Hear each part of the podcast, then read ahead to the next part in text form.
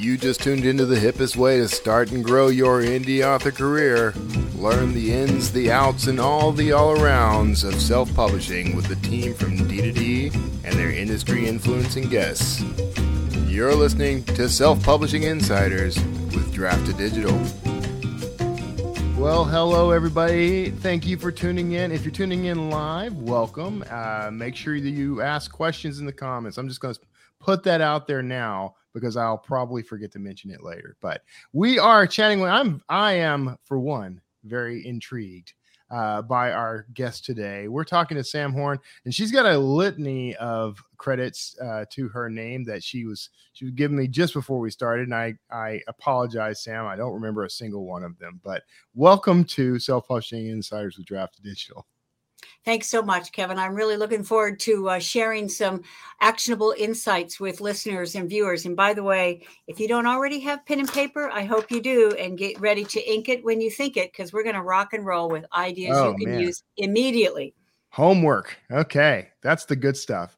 Uh, and that's the best kind of homework because you're actually telling people, you're giving people some practical and practical advice for uh, what to do. And mostly in terms of story, right? We're aiming mostly at craft at this point?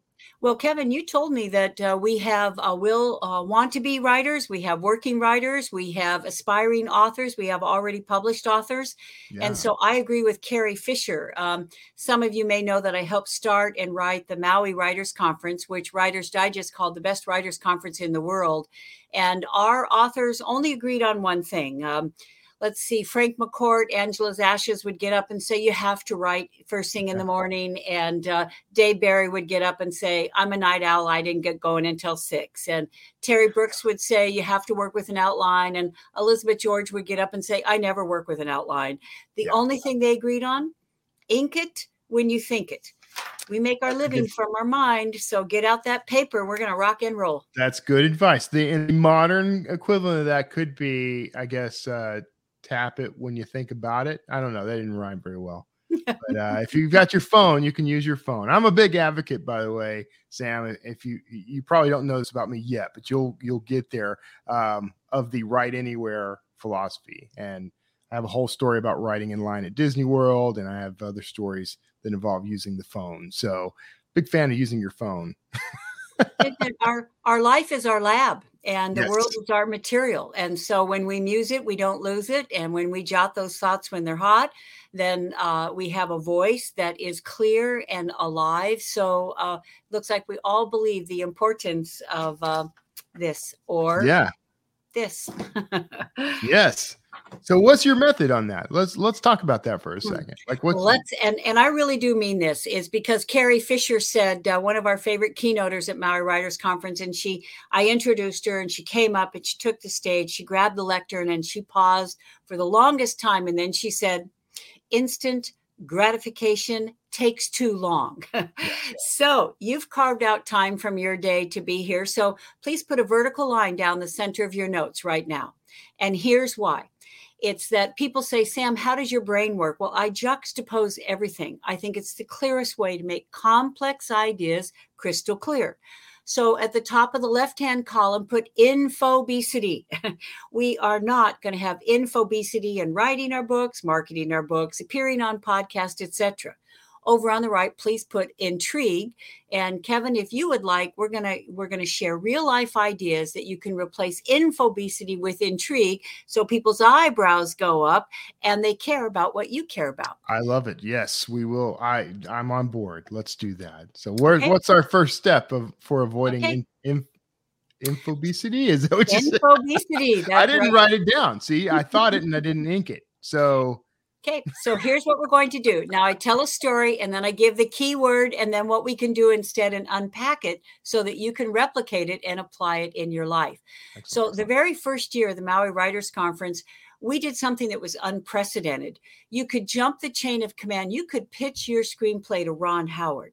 You could pitch your novel to the SVP of Random House. And and so I watched the pitches and after that first day a woman came out with tears in her eyes. And I went over, I said, Are you okay? And she said, I'm not okay. I just saw my dream go down the drain. And I said, Well, what happened?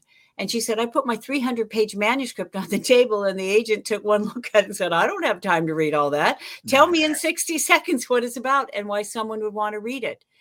And I talked with Bob Loomis that night, and uh, Bob Loomis is is just a legend in the publishing industry. Published Woody Allen, Maya Angelou, etc., Tom Clancy, and and I said, "What is going on?" He said, "Sam, we've seen thousands of proposals we make up our mind in the first 60 seconds whether something is commercially viable. So over on the left, please put on and on because Paula Poundstone said, we need a 12 step group for nonstop talkers. We're going to call it on and on and on. so over on the left, put on and on. And over on the right, put 60 second sound bites. In our call today, I'm going to teach you how to craft 60 second sound bites that are so intriguing they get people's eyebrows up and they want to know more. All right. Okay, so shall we do the first one? Let's do it. Okay, over on the left, put tell. Over on the right, put ask. Now, quick little story, and then we'll unpack it once again so you have step by step ideas that you can apply to your book and its marketing and promotion, your book signings, etc. So, tell, haven't we been told to tell people what we're going to tell them and then tell them and then tell them what we told them? Right. That's that's a prescription for being a bore, snore, or chore. So here's what we're going to do on the right. Uh, one of the things I do, I was pitch coach for Springboard Enterprises and we've helped entrepreneurs generate 26 billion in funding. This is Robin Chase of Zipcar, Gail Goodman of Constant Con. So one of my clients came to me and she said, "Sam, I got good news and I got bad news." I said, "What's the good news?" She said, "I'm speaking in front of a room full of investors." I said, "That's fantastic news." I said, "What's the bad news?" She said, "I'm going at 2:30 in the afternoon and I only have 10 minutes." She said, hmm. "Sam, you can't say anything in 10 minutes." And I said, Kathleen, you don't have 10 minutes. They will have heard 16 other presentations at that point. If you don't hit the ground running, you're going to lose them at hello. Well, Kevin, this is the 60 second opening we came up with. It helped her win millions in funding, and she was Business Week's most promising social entrepreneur of that year. You ready to hear the 60 second I opening? am more than ready. I'm I'm going to de- con- deconstruct this for my own purposes. Okay. so, Kathleen Callender, CEO of PharmaJet, said, Did you know there are 1.8 billion vaccinations given every year? Did you know up to a third of them are given with reused needles? Did you know we're spreading and perpetuating the very diseases we're trying to prevent? Imagine if there were a painless one use needle for a fraction of the current cost. You don't have to imagine it. We're doing it. And she's off and running. Are your eyebrows up, Kevin? Oh yeah. Okay. I'm already on board. Yeah. Let's unpack this. Now, first, what was her before? Her before was infobesity. When Mm-hmm. people said, What does PharmaJet do? or What is your book about? or Tell me about your book, she would say, It's a medical delivery device for subcutaneous inoculations. It's a what? See, aren't our eyebrows crunched up? Yeah. If people's eyebrows are crunched up, it means they don't get it. And if they don't get it, we don't get it because it means they're confused, and confused people don't say yes. So she got eyebrows up by one, asking three did you know questions about the problem she was solving, about the issue she was addressing, about the need she was meeting. So after this call, you can go online and you can put right into search what are startling statistics about blank. What topic are you writing about? What demographic are you writing to? You know, what issue are you uh, passionate about? Up will come things even you don't know. Yeah. And if you don't know them, your readers won't know them. And it's the quickest way to get people's attention is to introduce something they don't know. Plus, you've turned a monologue into a dialogue in 20 seconds. Yeah. Want to know the next step? I do. Write down the word imagine because imagine pulls people out of their preoccupation because they're picturing your point. They are seeing what you're saying. So they're not distracted, they're fully lit up. And now hook the word imagine with three benefits of your book or three benefits of your message or your blog or your essay or your white paper. So go back to Kathleen to give an example. She put herself in the mind of her decision makers. Who are your decision makers? What are they thinking about? What are they worried about? What do they want? What do they wish for? Well, what her decision makers were thinking about were those reused needles. Right. So she made it one use. They're thinking about painful inoculations. We made it painless. And mm-hmm. every decision maker thinks about money. So we made it a fraction of the current cost. Do you see how, in a world of blah, blah, blah, blah, blah, blah, infobesity, we distilled into one succinct sentence? So, who wouldn't want that? Ready for the third step? I am, but I got a quick question from someone. Good. They're asking. This is mm-hmm. Jenny and Je- definitely not Jeremy, and that's an in joke between me and her. Uh, which side was she put, supposed to put Imagine on? Well, we are Infobesity and tell is on the left and ask is on the right. Put did you know is the first step. Ask three did you know questions that go to the problem, the issue, etc. Yeah. Still under this three step process over on the right, use the word imagine with three benefits of your book. So okay. ask three did you know questions. Next, say imagine this and this and this. And people are going, okay. sounds good. And yeah. then next step, still under this whole 60 second opening, say, you don't have to imagine it. We're doing it. Or you don't have to imagine it you know and my in my book will show you how you don't have to imagine it in yep. this essay and now come in with your precedents and your evidence to show that this isn't pie in the sky and speculative. It's not an empty claim. Here's a testimonial from a reader. You know, here is who you've spoken to on this issue. Here's your educational background to position you as an expert. Now, Jack Welch said, if you don't have a competitive edge, don't compete. I think if we don't have a competitive edge, we can't compete. This will give you a competitive edge because in a world where people have goldfish attention spans, goldfish nine seconds, human beings eight seconds, you hit the ground running, you earn attention and respect and intrigue. And at the end of this 60 seconds, people will want to read more, want to listen or watch more. That means you got what you care about in their mental door. Yeah. I'm going to tell you, by the way, that I was a copywriter in mm-hmm. marketing in the marketing world for many many years and this is the very similar to the process that we would use come up with a craft like a good tagline or you know something an eye-catching headline or something like that so mm-hmm. very mm-hmm. very this is all very useful uh so what are some of our next steps then what do we well boom what are we up just, for next you just brought up taglines so please over in the left hand column please put forgettable because in a world of infobesity, most wah, wah, wah, wah, wah goes in one ear, out the other, goes in one eye, out the other. Over on the right, please put repeatable and retweetable. So, how, instead of our content being forgettable, how could it be repeatable and retweetable? Well, under repeatable and retweetable, please put AIR because we're going to talk about how to create airtight sound bites. So, A is alliteration. And Kevin, you were talking about being a copywriter. You know that alliteration, words yes. that start with the same sound, make us instantly eloquent, make our language lyrical.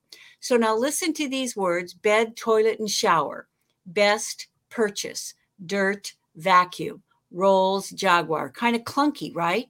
Mm-hmm. No, just rearrange the words so they start with the same sound bed, bath, and beyond, dirt, devil, best, buy Dunkin' Donuts. So if you're thinking, eh, okay, it's wordplay, what the heck?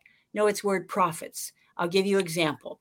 Uh, Kevin, do you drink coffee by any chance? Do I? Yes. Do yes. you take out Scott? Huh? yeah. Okay. Now, have you ever had one of those cups of coffees and you put one of those cardboard insulating sleeves around them so you didn't burn your fingers? Yes. Yes. Okay.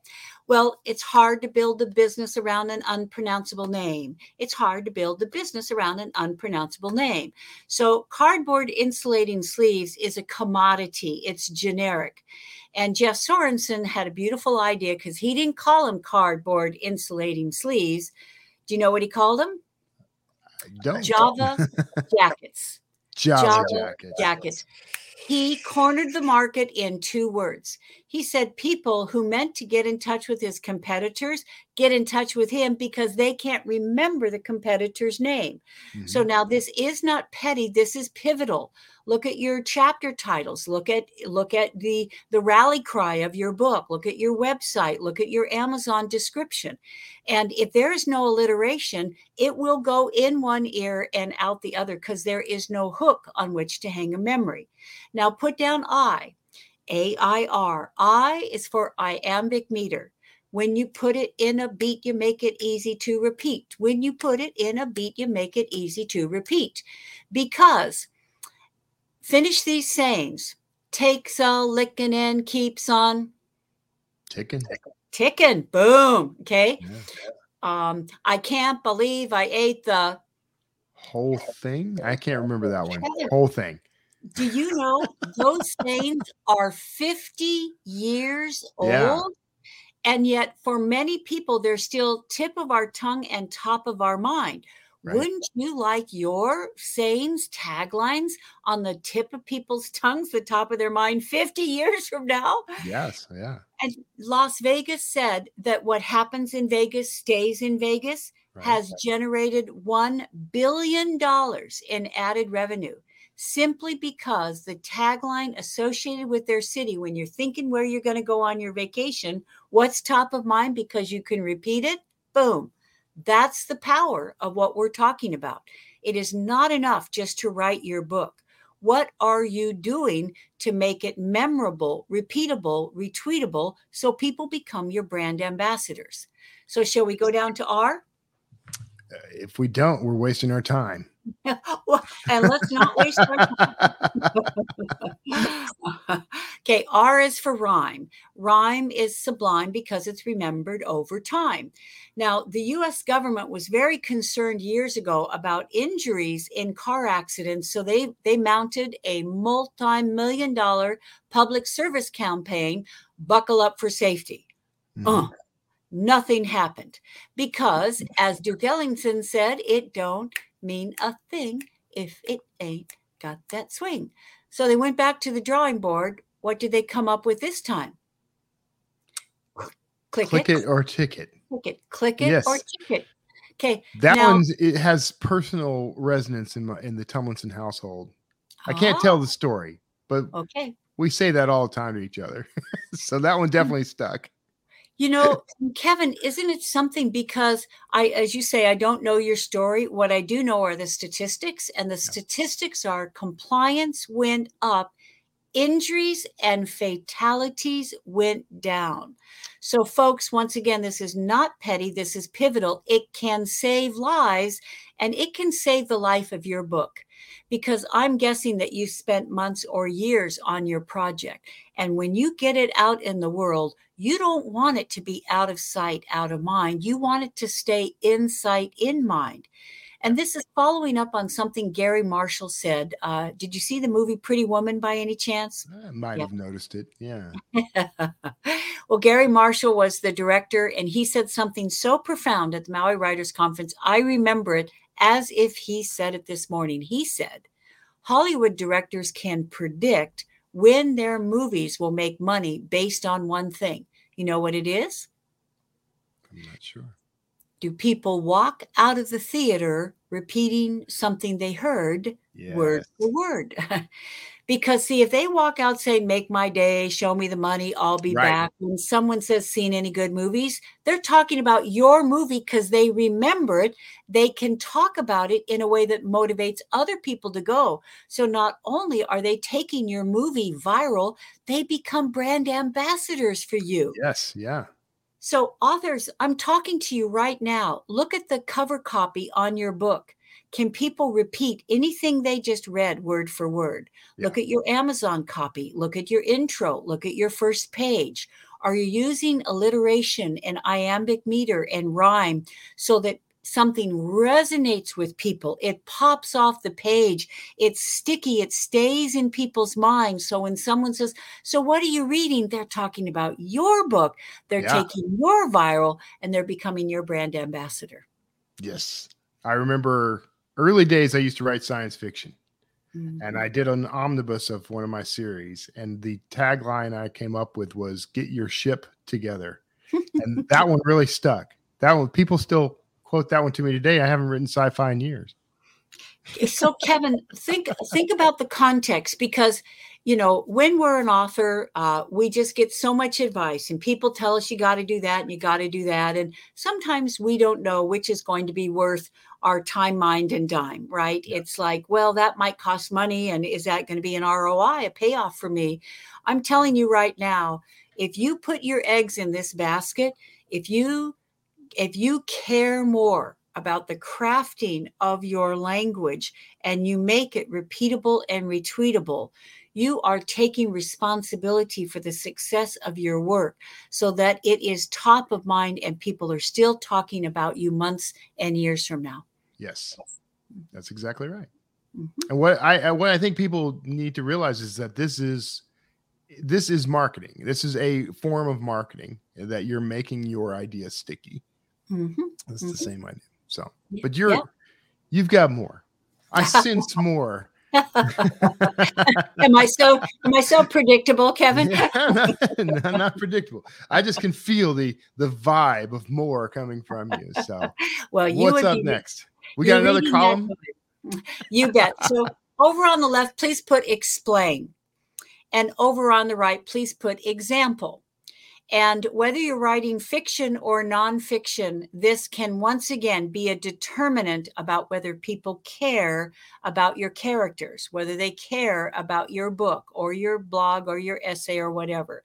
So when people say, What's your book about? Whatever you do, do not explain it explanations are ex are, are infobesity. They're often confusing. People uh, they they crunch up their eyebrows. We go on and on. The more they talk the less interested they are. So here's what we say instead. Now once again the story and then we'll unpack it. I was reading the Washington Post years ago and I saw an article by Shankar Vedantam. He does the Brain podcast on NPR and is a, a brilliant scientist. And he was talking about an oil tanker that had caught fire 800 miles off the coast of Hawaii. A cruise ship happened to be going by and was able to rescue the 11 people on board. And the captain gave a press conference when they got him back to Hawaii, and he talked about how grateful he and his crew were to be rescued. All he can think about is his dog, Hokget, that got left behind abandoned on that tanker. Well, that press conference went viral and money started pouring in from around the world $5, $500, $5,000. The US Navy changed the exercise area of the Pacific Fleet to search 50,000 square miles for that drifting oil tanker. They found it. They sent a C 130 to fly low to see if there's any signs of life. Here's this brown and white blur racing up and down the deck of a uh, tanker. Uh, they mount a quarter of a million dollar rescue mission to get that dog, and they are able to safely bring Hokget back to Hawaii. But now, what's the point? Here's the point. Why did people from around the world mobilize to save one dog when there are thousands of people in their own cities and states and countries going without food, water, and shelter? It's because of something called the empathy telescope. And the empathy telescope says we can put ourselves in the shoes of one person. We cannot put ourselves in the shoes of many. We can put ourselves in the shoes of an individual. We cannot put ourselves in the shoes of an idea. So here's my question What's your dog on a tanker story? Because I just helped a lot of my clients go to Kauai Writers Conference. And if you, there's this opportunity meet agents and editors, decision makers, Hollywood directors, Academy Award winners, etc. And for many of them, before we worked together and I did the pitch shop, if someone says, What's your book about? People would start talking and they wouldn't stop, and the interest would go away. So, what is an example of what your book is about? If you put people in the scene, not of like, well, then has happened, this happened, this happened, this happened. Well, here's the lead character, and then there's the protag, the antagonist, and then there's the sister, and then nope, you, we just lost him at hello. No, nope. right. one individual. Put us in this view of that one individual and their hero journey quest, or the problem they have, or the catastrophe, or what they want. Put us in the heart and soul and scene of one person tell the story from their point of view, put us in the seeing so that we can care about your characters. Yeah, good. What are your thoughts about that, Kevin? Well, I am first of all very relieved that uh, the story with the dog had a happy ending. um, I'm not alone, by the way. Others others are commenting uh, about that in the uh, the comments. So, mm-hmm. um, I, I have I, I, so what I'm not doing is I'm not writing things down because I want to be focused on what you're saying. Mm-hmm. Uh, but I'm going to actually play this back afterwards so that I can make my own piece of paper with my own columns on it. So wonderful. That's, that's how uh, potent this is so far. wonderful. That's great news. do you, I know I don't want to derail your uh, what you're saying, but do you have a moment to uh, talk to answer a couple of questions that have popped up? Absolutely. Let's do okay. it. Well, this is one, and Jenny's asked this in a couple of different ways, so I definitely want to get to her question on this one. Mm-hmm. But uh, can anyone attend the Kauai conference? Absolutely. In fact, David Katz is the founder of Kauai Writers Conference, and it's live uh, once a year. However, they have online programs. And Kevin and I were talking about Mark Coker of Smashwords was one mm-hmm. of the online guests. Uh, Dan Pink, you know, one of the top social scientists of our day, along with Dorie Clark, and uh, you get people who are New York Times bestseller authors. You get the top agents and editors right now, uh, Reese Witherspoon winners, Pulitzer Prize winner, National Book Award winners, and they all reverse engineer their process. How did they get their book deal? Or how do they turn, um, you know, a serious topic into a page turner? Or how do they organize their thoughts? How do they do their research? In fact, we're going to talk about James Rollins in just a moment. Yeah. So I really I have a note. You made me take a note. I put a note up so it's Kauai, K A U A I Writers Conference. And uh, I don't recommend things unless I'm 100% about them. I really believe in what David Katz has created there as the founder. And every single faculty member that I met was genuine in their commitment to to opening the curtain to what it is they do to become a fully paid professional writer that is earning a good living doing what they love and helping you do the same. So I really hope you check it out. Excellent. Now, the next couple are not questions as much as they are comments uh, that I thought you might appreciate. This one from hey. Phil says, I tuned in for a few minutes to take a break between projects and within seconds was scrambling for pen and paper. Uh, I think there's probably a lot of folks on the in the comments who are doing the same. And then Mary uh, says, I think I just came up with an alliteration for my series. Going to try it with ad copy to go with a book trailer I already have. So excellent. Uh, so you're already making an impact, Sam. Thanks. Thanks for that. you're welcome. You know, so. Katharine of the Graham, Katharine Graham of the Washington Post was asked what it was like running a newspaper, and she said, "To do what you love and feel that it matters, yeah. How could anything be more fun? And yeah. that's how we writers feel. We get to do what we love. We know that it matters and we get to do it with people we enjoy and respect. Does it get better than that? Right. Yes. No, it does not. And that that's that's been a motivation for me for sure, both in as an author with a reader community, but also as part of this writer community. Uh, mm-hmm. yeah, you know, it's been uh, amazing to to just encounter people that are impacted by what you say and do. So uh, I didn't, and I interrupted your your flow a little. So I hope you can get back to it. Or did you want to talk about James Rollins before we move on? Well, let's do that. So let's do that. Um, so on your notes, please put inertia over on the left and over on the right initiative. And and the beauty, one of the many joys of being a writer is that we have autonomy for our career. There are no barriers to entry. Like Kevin and I were saying, Mark Coker and Dan Poynter, who are really at the forefront of yeah, this movement of understanding that it is not right or fair for publishers to have the keys to the kingdom. That if you have a story to tell, if you have lessons learned to share, if you have a cause you care about, you have complete opportunity and responsibility to get those out of your head and out into the world because ideas in your head don't help anyone. Right. so, and here's one of our favorite success stories is that back with Maui Writers Conference, once again, we did something unprecedented many agents and editors um, excuse me may, many authors can go their entire life and and never meet an agent or an editor in right. person. They never have an opportunity to get face to face feedback on their work to have a golden opportunity to get a deal on the spot. So we offered something called the manuscript marketplace was a guaranteed look by guaranteed agents and, and editors. And so there was a veterinarian in davis california and owning his own practice, he worked pretty much six days a week, and then there'd be an emergency on the seventh day week, so he'd have to right. go in. He came home on his 40th birthday and he sat down and uh, he was flipping through the TV channels on his birthday, you know, at nine o'clock at night, eating a TV dinner, and Tony Robbins comes on. And Tony says, What's your dream? And if you don't get off the couch and do something right now to set that dream in motion, that it's never going to happen.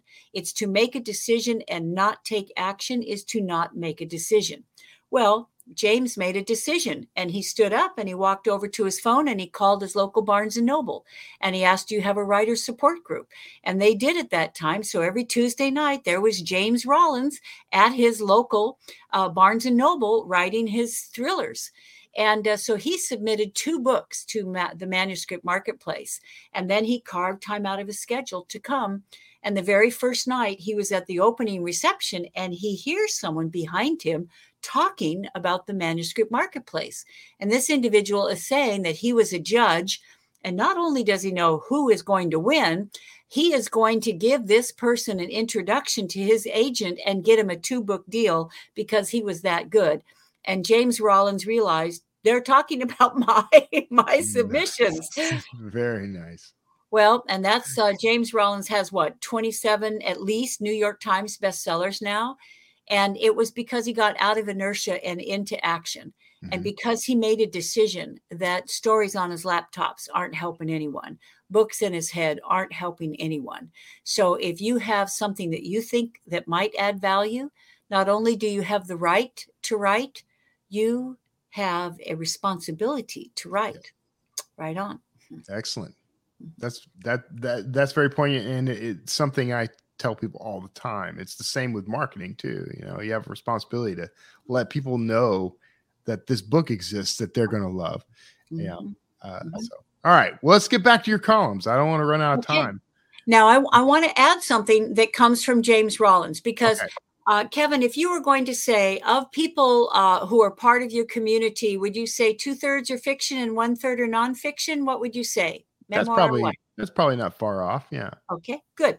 All right. So let's talk about this because James Rollins, of course, is a veterinarian, is medical, a scientist, and he has that left brain logical uh, academic mind.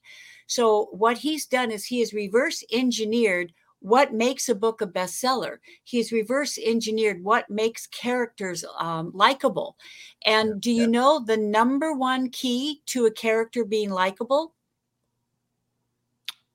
I'm hoping you'll tell me. Good. Do they have a pet? Do they have, have, a pet? pet? In particular, yes. a dog, but also a cat, a horse, a potbelly mm-hmm. pig, or something because what it does is it makes your characters likable it makes them lovable. Yeah. and and by showing that they even if they're a bad guy even if they're a villain even if they've got problems even if they've got flaws it shows the human condition in a way we relate to them and we want to keep reading about them. So do your characters have pets? Or if you're writing nonfiction are you including taking you know the idea you got while walking your dog or something now, the number yeah. two thing is do they have quirks?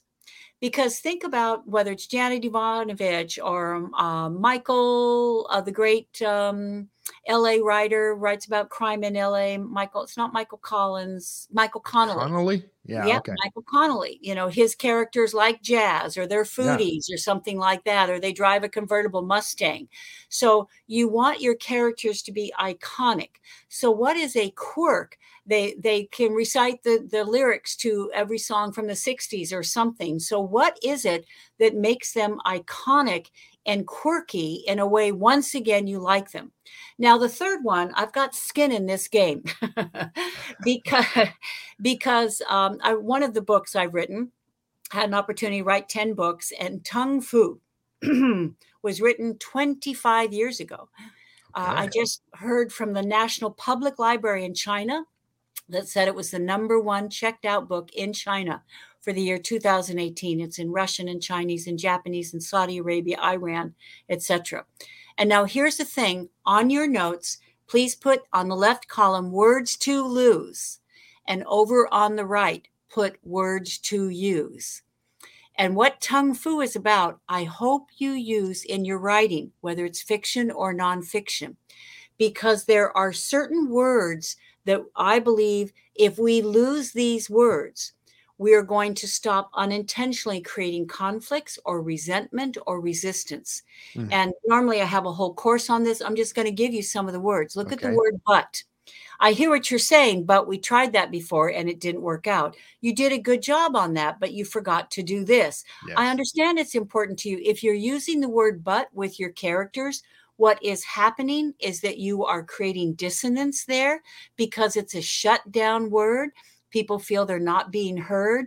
And, and with the best of intentions, if characters are using the word but, we are not liking that character because they're actually creating this impact of like, well, I know you put a lot of time and effort in on that, but Another one is the word should. You should have been more careful. You should have called if you were going to be late. You should have let me know you didn't understand that. Should is a scolding word. Once again, it's a it's a domination submission. It's a top down word. And once again, people are distancing themselves from your characters if they're using the word should. And the next is is like you'll have to, you need to. Well, you need to be more careful. Well, you need to uh, coordinate this with Bob. That's an ordering word, and especially in a relationship, the romance goes out of a relationship. It's well, you need to pick up the dog today. Well, you need to stop by and pick up the kids. It actually causes affection to go out of a relationship. And Mhm. how about just one more? Oh, by the way, what do you do instead? So instead of um, but it's and. I hear what you're saying, and we tried that before. Instead of you should have been more careful. Next time, please keep in mind so we're a coach instead of a critic, and we're shaping behavior instead of shaming it. Instead of ordering people around, you know, you need to get gas in the car today. Could you please get gas in the car today? So there's courtesy instead of commands. And here's uh, Kevin, are you a parent by any chance? I'm not officially a parent. we'll say officially. unofficially to the entire writing community, I am their parent. Oh, Papa Write Kevin. it down.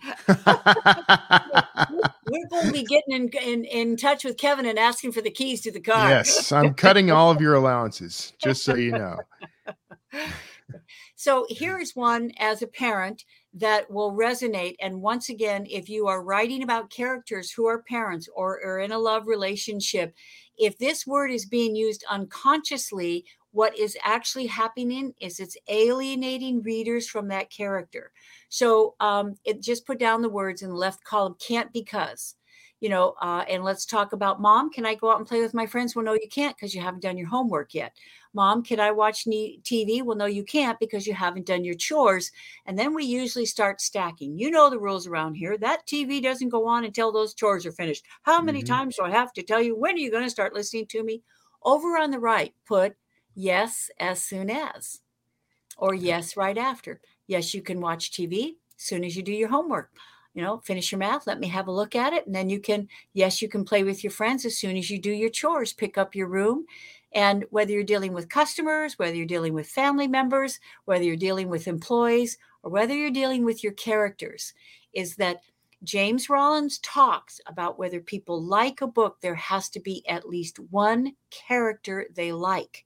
Mm-hmm. Even when you have villains and lots of bad guys and people who are, you know, criminals or whatever, there's got to be one caring, consistent character you like.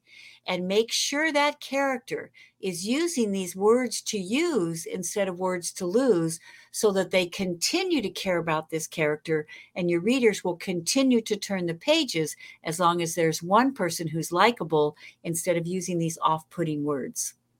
Just don't put too much space between saying yes and then the rest of the like yes when you finish your homework. That that that's that's how you cause resentment. yep. All right. Well, what's next? I feel like we I we can't get enough of this. Everybody in the comments is very excited about all of this, by the way. So I'm, I've I'm already so- got several people promising to play it back later so that they can pay closer attention and keep up. I'm so glad, Kevin, is that you and I talked about, we already talked about Katharine Graham, mm-hmm. is that I've had the privilege of not just being a writer and a speaker, having an opportunity to work with people on their books, on their TED Talks. As I mentioned, Richard Branson's New Now Leaders brings me in to work with their project managers. NASA mm-hmm. brings me in to work with them, uh, South by Southwest, etc. And so when I have an opportunity to share what I've learned with others, and I know they're going to run with it and benefit others, add even more value, well, that's a rising tide opportunity, and I really appreciate it. So thanks for your comments. And uh, so let's uh, go ahead, let's put down no on the left and let's put yes on the right. And now, what about whether you're going to pitch your project and you're going to ask uh, ask someone to represent you? You're going to ask someone to do a book signing for you. You're going to ask someone to buy your book, and you anticipate the answer is going to be no. Well, wouldn't it be nice ethically to be able to turn a no into a yes? So, once again, a quick story, and then we'll unpack step by step how we can ethically turn a no into a yes. So I had a client who was going to be pitching the CTO of the London Olympics. And I said, Mike, how much time do you have? And he said, I have an hour. I said, Mike, you don't have an hour. Put yourself in the shoes of the decision maker. What is he thinking? And Mike thought about it for a moment and he said, he's probably thinking, I don't have time for this. We're 212 days out from the Olympic, uh, Olympic Games. I said, then you say that. So, step number one of turning a no into a yes, put yourself in the shoes of your decision makers. What are they thinking? Why will they say no? Why will they say they can't afford it? Why will they say I get asked this all the time? Why will they say, well, I tried that before and it didn't work out very well? Say it first. Because if we don't say it first, they're not listening. They're waiting for us to stop talking right. so they can tell us why it won't work. I said, now we're going to use the word. And the second step is to use the word and. so I, I, I, and you say, I imagine you might be thinking. We never say, I know what you're thinking, because that's presumptuous, isn't it? Yeah. So yeah. you may be thinking, I imagine you might be thinking, and then plug in why they don't want to do this. Now be sure and use the word and because and is a bridge, but blocks and bridges. And now say ask for and take less time than you than they expect. Ask and take less time than they expect. And here's why. Richard Branson said time is the new money. I think time is the new trust. And if we start talking and if we don't tell them how long we're going to take, they're not listening. They're resenting. They're thinking, Don't you know I'm busy? Don't you know I'm right in the middle of something? Don't you know? So if we not only tell them how much time we're going to take, and we tell them we're going to take less time than they expect, we just got their eyebrows up, they are favorably impressed with us and predisposed to like what they hear afterwards. So Mike said to the CTO, I can only imagine you're 212 days out from the London Olympics. You're thinking, I don't have time for this. And that's why I've condensed my one hour pitch into 10 minutes. At the end of 10 minutes, if you have other questions, if you'd like to continue the conversation, I welcome it. If you have higher priorities, you will have our information and you're welcome to get back in touch if you have. Now, here's the thing Mike said, Sam, there's no way I can get it down to 10 minutes. I said, Mike, don't you understand? If you take more than 10 minutes, not only is he not listening to you, he is just waiting for an opportunity to say no because right. you're taking him away from his priorities. So, furthermore, if you always get known for taking less time, for putting a sock in it, cutting, they will always take your phone calls. Yep. They will always show up your meetings. They will always respond to your emails. So, and then one last point is make moot their objection. So if they say, well, we'd love to have you for a book signing, but we usually only have book signings by uh, published author, by you know major uh, publishers, authors. Right. You you do not you never argue. Well, I know, but no, you say I understand why you normally only have book signings by published authors, and I'll put cheeks in the seats. Let's pick a time where you normally do not have much traffic in the store. And I promise that we'll have at least 30 people in the audience who will buy books you just made it a win for them. Yeah. You picked a time that's low traffic. You're going to have 30 people in the store all buying books. Why would they say no to that? Yeah. So, why won't they want to do it? And you get creative and come up with a way to remove that objection so that you can turn a no into a willing and a happy and a mutually beneficial yes. I like all of that. One of the things I like about uh, you were talking about earlier, you know, condensing down and saying, look, I know I've got an hour, but I'm only going to take 10 minutes. And you tell me if you want to, you know, talk more. Like you're basically putting the ball in their court and saying, you know, why don't you come to me? And once they're engaged that way, there's psychologically they're they're in. I mean, they're probably going to say yes. There's a higher likelihood of yes. Kevin, you you really uh, pulled out a, a crucial psychological win of this. Yeah, Amy yeah. Poehler said, I get a little itchy if I don't have some kind of control. Right. And this is what I noticed the first year at Maui Writers Conference is that people knew that these people had the power to give them a deal on the spot. So they would rehearse their pitch to death, 10 minute pitch. Yeah. Tell me about your book. Talk, talk, talk, talk. And often these agents and editors are smart. They would get it in like 60 seconds and they would want to ask a question. Well, what's the status of the manuscript? Have you published another book before? You know, da, da, da. and they would want to ask a question. And guess yeah. what? The person would keep talking because they yeah. hadn't finished their pitch. no. Give, breathe and, and, let them have a chance to ask their questions. That's yeah. Because Pitching who's in oh control, right? right? And it's it's like you know, my mom used to say, um, whoever does the most talking has the most fun. yes. yes. So the sooner we put a sock in it, the sooner they're in control of the conversation. They're asking what they want. They're in charge of the time. They're hearing what's relevant and what's going to help them say yes. It's just smart on so many levels. Exactly. And the, the unspoken part of that, by the way, is you want the person whose uh, whose job who you're hoping is going to give you a yes to have the most fun in the conversation. So, um, well, speaking of which, uh, unfortunately for me and for everybody, we are out of time, and so I I really wish we had like another 45 minutes or so, but I want to respect your time. Uh, but thank you so much for being a part of the show. I I went and grabbed a URL. I hope this is the right one. I have samhorn.com. Is that is that going to work for you? You bet. You can find my TEDx talk and articles and blogs there, information about all my books. So yeah. uh, hope you check it out and hope you subscribe to our newsletter because we share inspiring success stories and actionable insights and we never ever spam. So hope you continue to stay connected. I, uh, you know, I definitely will, Sam. I'm glad that we uh, had this chance to chat, and uh, I really, truly enjoyed this. I can't wait to play it back and and and take my own notes. Uh, but thank you so much for being a part of the show. You're welcome. And uh, one last uh, uh lesson learned with the audience is that uh, in all the years I've had an opportunity to help people get their books out of their head and into the world, I have never met any authors who are sorry they wrote their book. Yes, I've only met authors true. who are sorry they didn't write it sooner. Right on. That's exactly right. So don't be somebody who's sorry for anything. Jump in, do it break stuff and move fast. That's my motto. Uh, so thank you again. And to everyone who tuned in, thank you for tuning in. Make sure that you uh, bookmark dddlive.com so you know you'll get a little countdown and you'll see when new episodes are going to be uh, going live. Uh, we're happy to to have you there. And uh, we hope that you will continue to tune in every single week for Self Publishing Insiders with Draft Digital for amazing guests like Sam Horn. And uh, take care of yourselves out there and happy writing. We'll see you next time.